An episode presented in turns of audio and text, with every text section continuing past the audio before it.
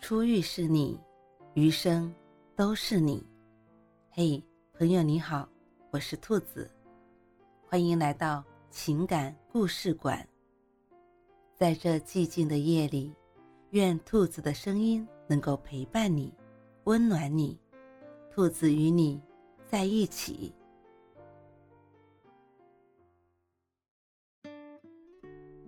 我怕比不过你前任。你有没有过这种体验？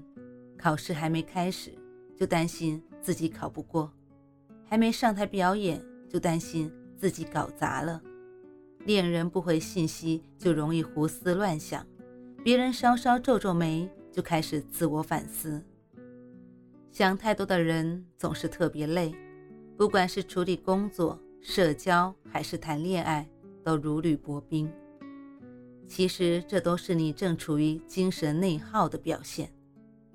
有部名为《星期六》的短片很写实，独居男人列出了一个清单，写着周六要做的事：洗碗、洗衣服、付账单、清洁浴室、丢垃圾、打电话给老妈，然后晚上再找点有意思的事情做。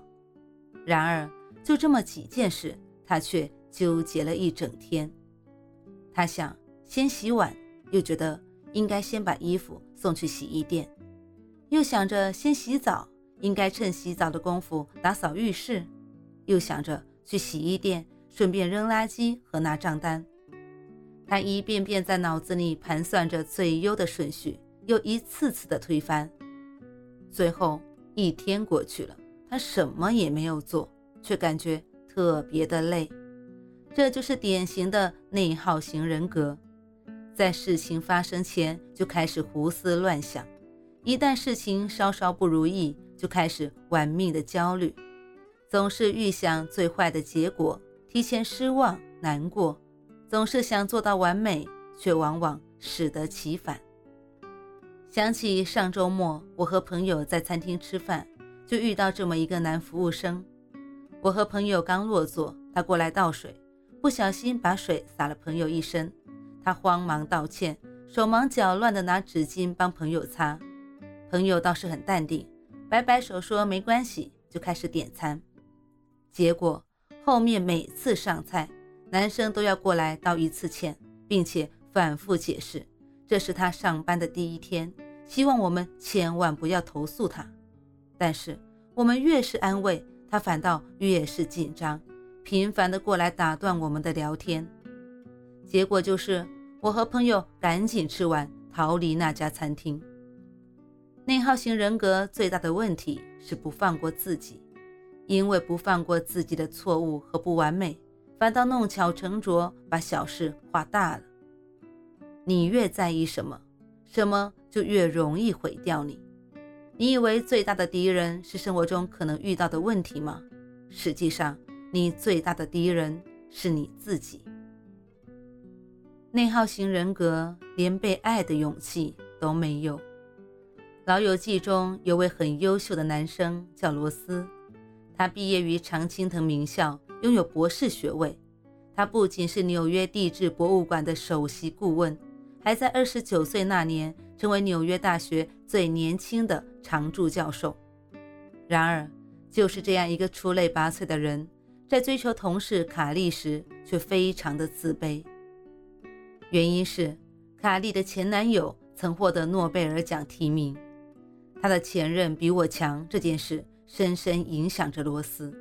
他迟迟不敢表白，但却总是忍不住拿自己和卡莉前任做对比，为此食不能寐，夜不能寝，特别的疲惫。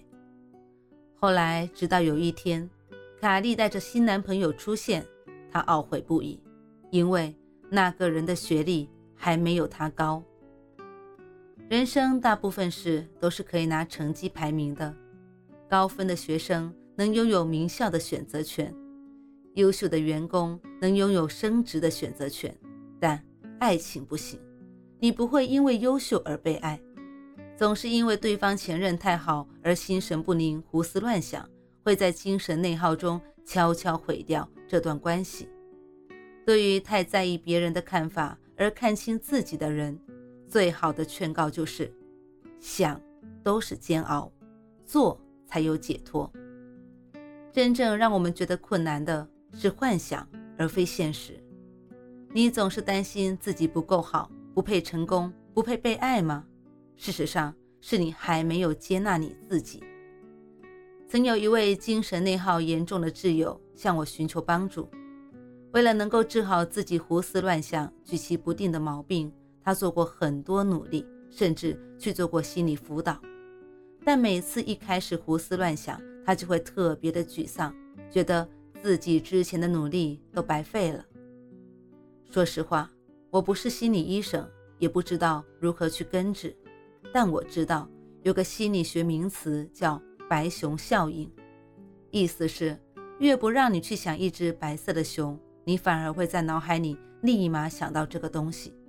所以，我给他的建议就是，带着症状去生活，就是放过不许内耗的想法，学着释然一些。我们不可能不为结果焦虑，但可以鼓励自己尽快采取行动。我们也不可能不在意别人的看法。但可以试着区分，要听进去谁的意见。终其一生，我们永远无法做到让所有人满意，但这样也好，毕竟我们需要取悦的人只有自己。你要相信的是，没有不可治愈的伤痛，没有不能结束的沉沦，所有失去的会以另一种方式归来。放轻松，你可以不完美。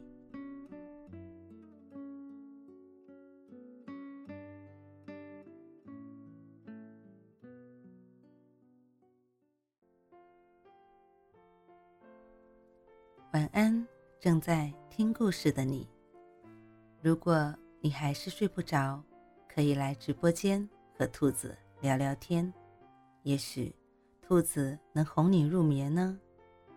每晚十点，兔子都会在直播间等你，只为和你道一声晚安，好梦。